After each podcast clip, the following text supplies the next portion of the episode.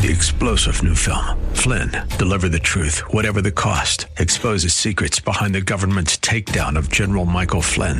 Flynn knew what the intel world had been up to. He ordered the first audit of the use of contractors. This set off alarm bells. He told the truth. He was the most dangerous person for Donald Trump to hire. They had to get rid of Flynn. Flynn, deliver the truth, whatever the cost. Available now. Watch it today. Go to salemnow.com. Salemnow.com.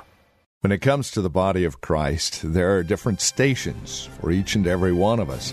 And some of those stations deserve a certain amount of respect, as we are noticing here in 1 Timothy chapter 5. Abounding Grace with Pastor Gary Wagner is coming up next.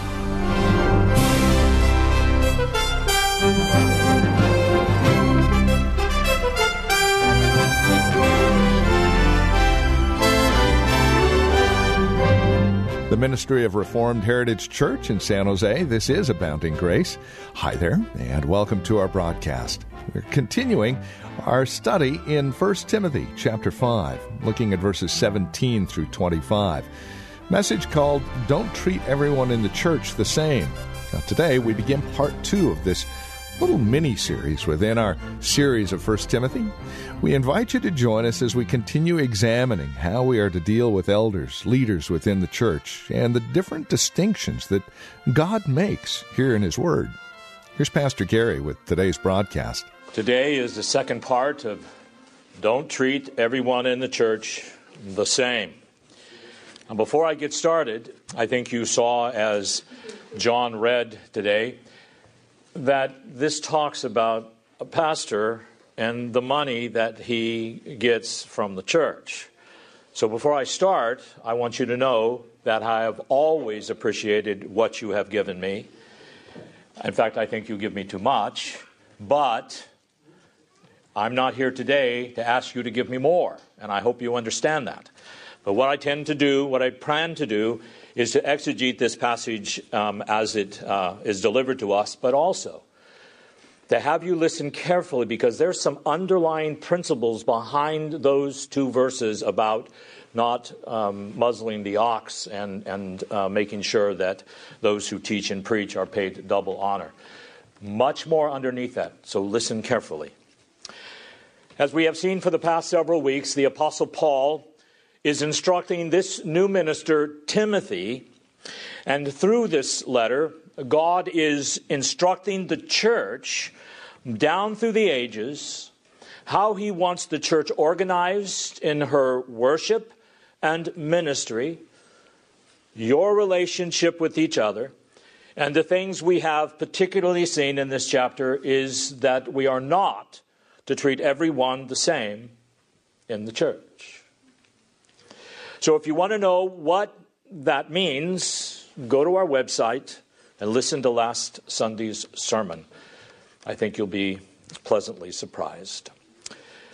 But today I'm going to talk more about the organization of the leadership of the church and how we are to relate to those who are elders and how elders are to relate to us and to each other.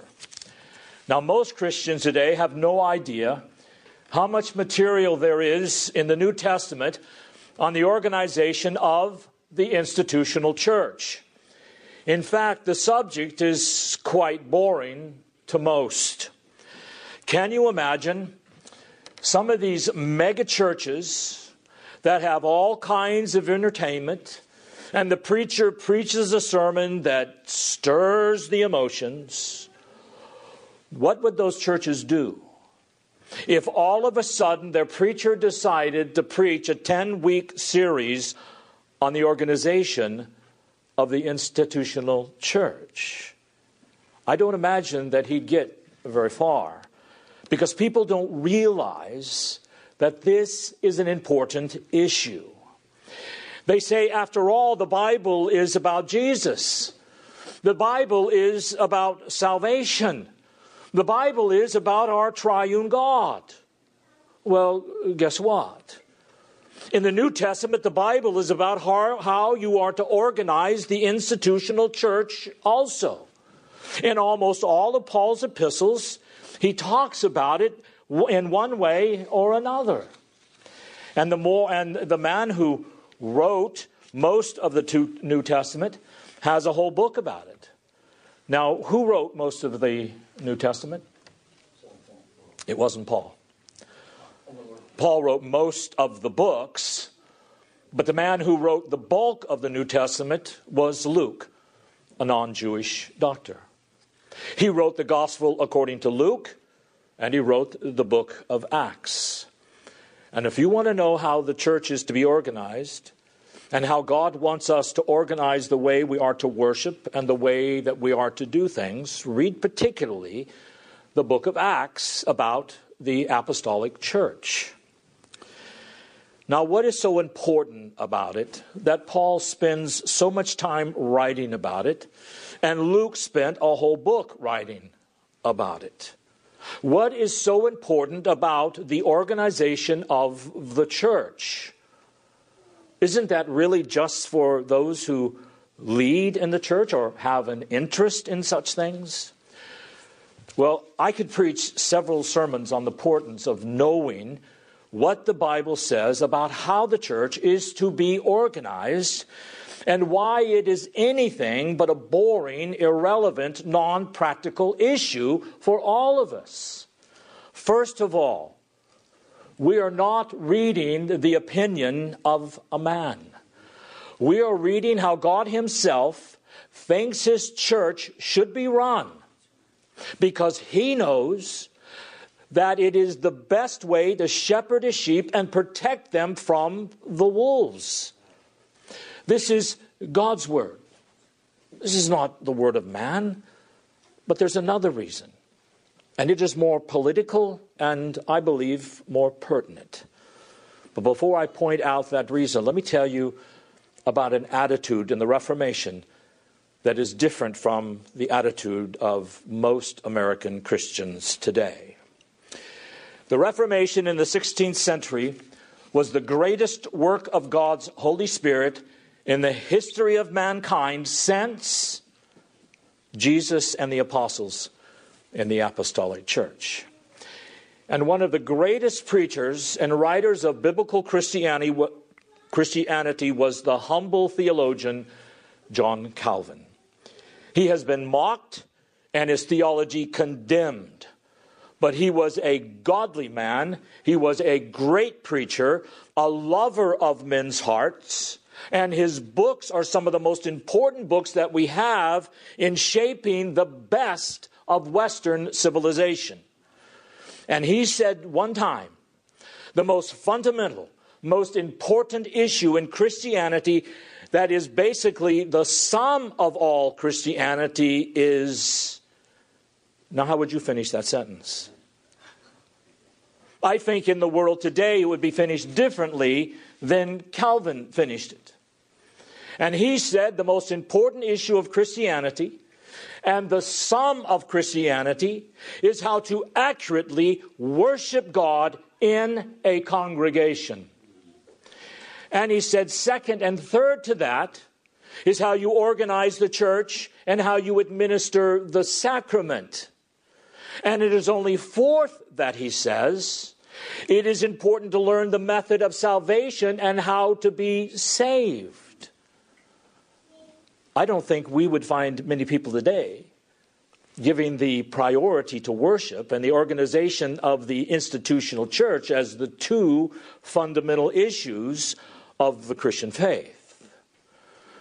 Now, if you think Calvin was going to an extreme, and he should have said something different. Don't tell anyone, beloved, because it will show how much out of accord your mind is and your heart from the mind and the heart of Almighty God. Now, do you remember King James I from the 1600s? A pervert and a tyrant and the King of England.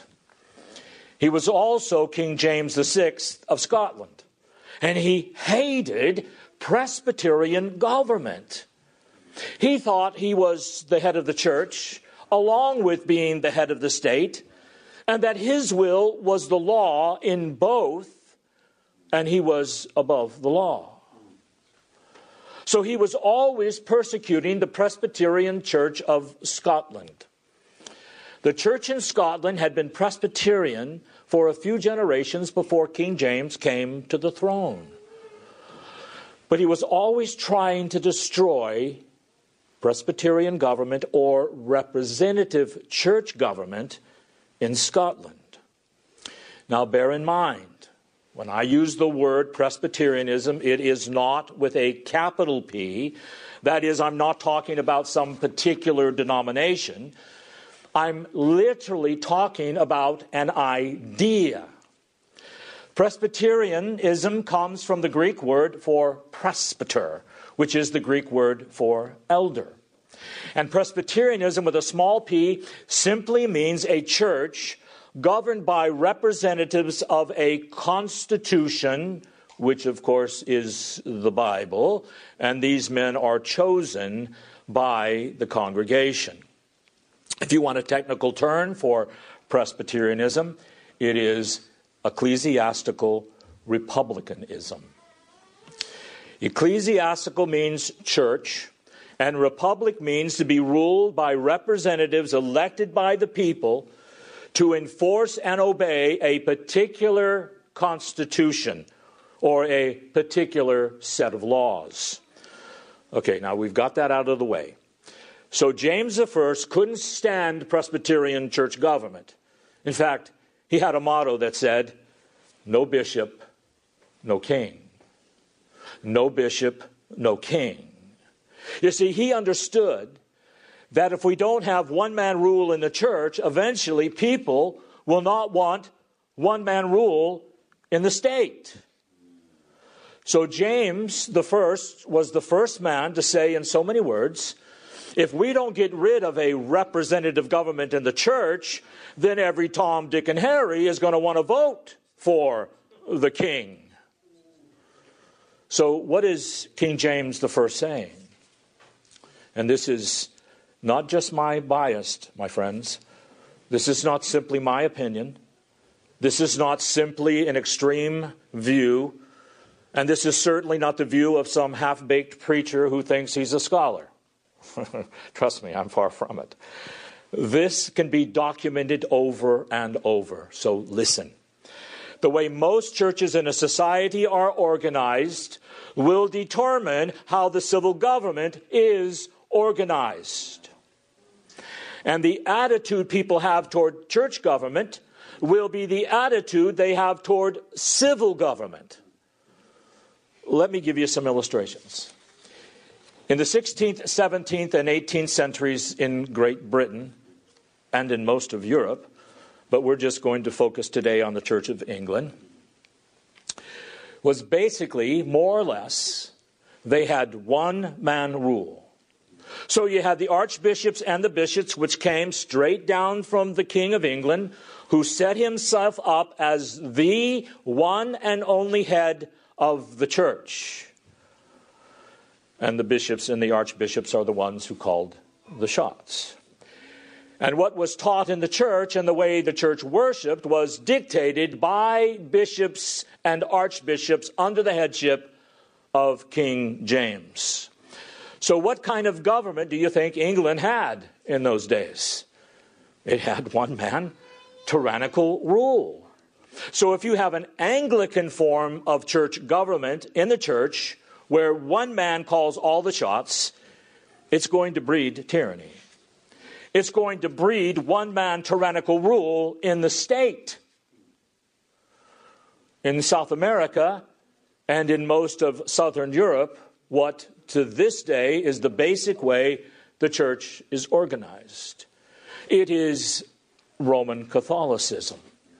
And the Roman Catholic Church is a pure example of one man rule. You've got the Pope, and when he speaks ex cathedra, it is considered to be infallible. And you have the archbishops and the cardinals, and they basically call the shots under the head of the Pope. And then what do we have in Central and Southern America? We have Roman Catholicism where it is dominant. And you have one petty dictator after another, one petty dictator who forces his will on everyone. And then there's a coup d'etat, and a new petty dictator takes control. There again, you have one man rule in the church, and it breeds tyrannical government. One man rule in the state. Also, where you have churches in a culture, where most of them have congregational church government, that is, the idea that the majority rules, which is the majority of churches in the United States today.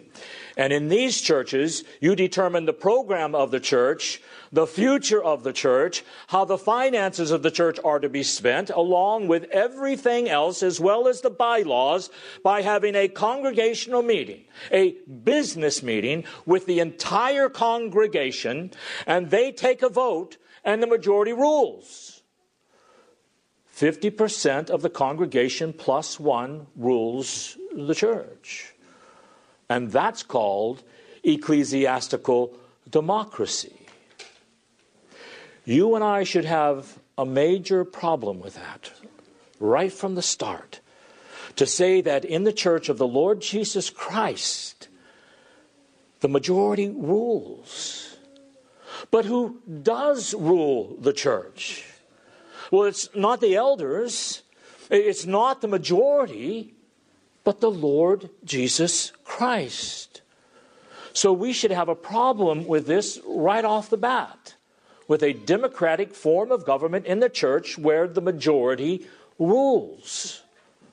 Now, here's the problem with democracy a democracy is where the majority rules absolutely, not the rule of law. And with a majority, that rule of law can change at any time. So 51% decides the law of the land, which can change at the whim of the majority and the other 49% must submit or pay the consequences. Today in America, our rule of law, the Constitution, is being torn apart.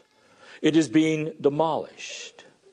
But I don't believe you can call America a democracy because the election was stolen by a wicked cabal, and now in actuality, the minority rules, and their will is becoming our law. And there is no, there is so much more, beloved, that I could say on this issue, but trust me, it would take me three or four hours to get through it. Do you want to stay another three or four hours? Yes.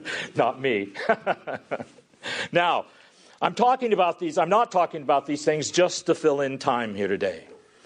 I'm talking about these things because this is a great implication from Scripture. And if we don't understand and believe these things, and we keep the road we're on right now in the church and the way it's organized, then we will have less and less freedom and more and more perverted justice in the state. So make, I make no apologies for preaching on these things. But maybe a few of you are thinking, well, I didn't come here to hear about Presbyterianism. I came here to hear about Jesus. Well, I'm telling you about Jesus, beloved. Jesus is King of the church. And he says this is the way he wants his church to be established, or you will lose your freedom and your dignity. Now, we must put the blame for where America is today at the door of the church for two reasons. Because of its unbiblical concept of church government, and because of its failure to claim the crown rights of Jesus Christ over all areas of our culture. So, in a culture where most churches have a democratic form of government, that is, majority rules, what kind of government are you going to have in the civil sphere? You're going to have a democracy. And some of you may be saying, so, well, I thought we were a democracy. Well, I'm sorry, but that just shows you how brainwashed you have become if you think that. and how ignorant you are about the history of Christianity and of the United States. So let me ask you how many times does the word democracy appear in the Declaration of Independence? Zero. Exactly, not once. How many times does the word democracy appear in the Constitution of the United States? Not once. Because the last thing our founding fathers wanted was to establish a democracy in this country. Most of our history books say that our history was shaped after the democracies of ancient Greece. That is definitely not true. And by the way, all of the democracies of ancient Greece degenerated into tyrannies and they disappeared. Now, sadly, I must interject here, though, that our republic has not fared well either. And I believe it is because our triune God was not at first established as our supreme lawgiver with all of our laws deriving from his word alone. But I can assure you, if the church is organized according to democratic principles, that state will end up democratic and the majority will rule. And you may be asking, well, what's wrong with that? What is wrong with that is that majorities are easily manipulated by people of power. So, those societies that start out as being democracies literally end up as tyrannies. Because there will always be men who have power that want to manipulate and control for their own benefit. You see that now right here in the United States. So the United States was never formed to be a democracy. Our founding fathers were brilliant men, but still left a little out with not making Christ the supreme over this country. You can tell a lot about political persons, whether he or she is a senator or a congressman or a president or a governor or whatever it may be, by whether or not he calls this country a democracy. So just listen and see if they use that word. And praise the Lord, America wasn't created to be a democracy. In fact, I think we would have been down the tubes years ago if it started out as a democracy. It wasn't created to be a nation where a majority rules. It was created to be a civil government where men are elected by the people to obey and enforce the Constitution. And that is called a republic. And even if most of the constituents in that country do not like the Constitution, they must either change it, which is extremely difficult, a man elected to office must obey and enforce that law and defend that Constitution no matter what. Your representatives, no matter the office they hold, listen to this carefully, are not there to represent you. They are there to uphold the Constitution of the United States. And you see, all of this is highly spiritual. They have to do with Christ. And whether or not freedom and justice in Christ are going to prevail in a culture, or whether evil and slavery and tyranny are going to prevail in a culture. So, how a church is organized will determine how a civil government is organized. And if most of the churches have one man rule, the state will most likely be tyrannical it will breed tyranny. And if most churches have a democratic form of government where the majority rules, eventually the majority will think they rule in the state, and sooner or later they will be manipulated and controlled by some man or a group of men who become very powerful. You look at those nations in the past that had a great reformation where the churches were changed not only in what they believed, but in the way they organized the church.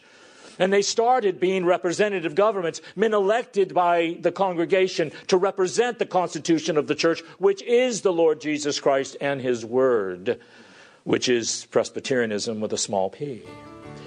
And it is difficult for tyranny to exist in a society where most churches are Presbyterian in church government.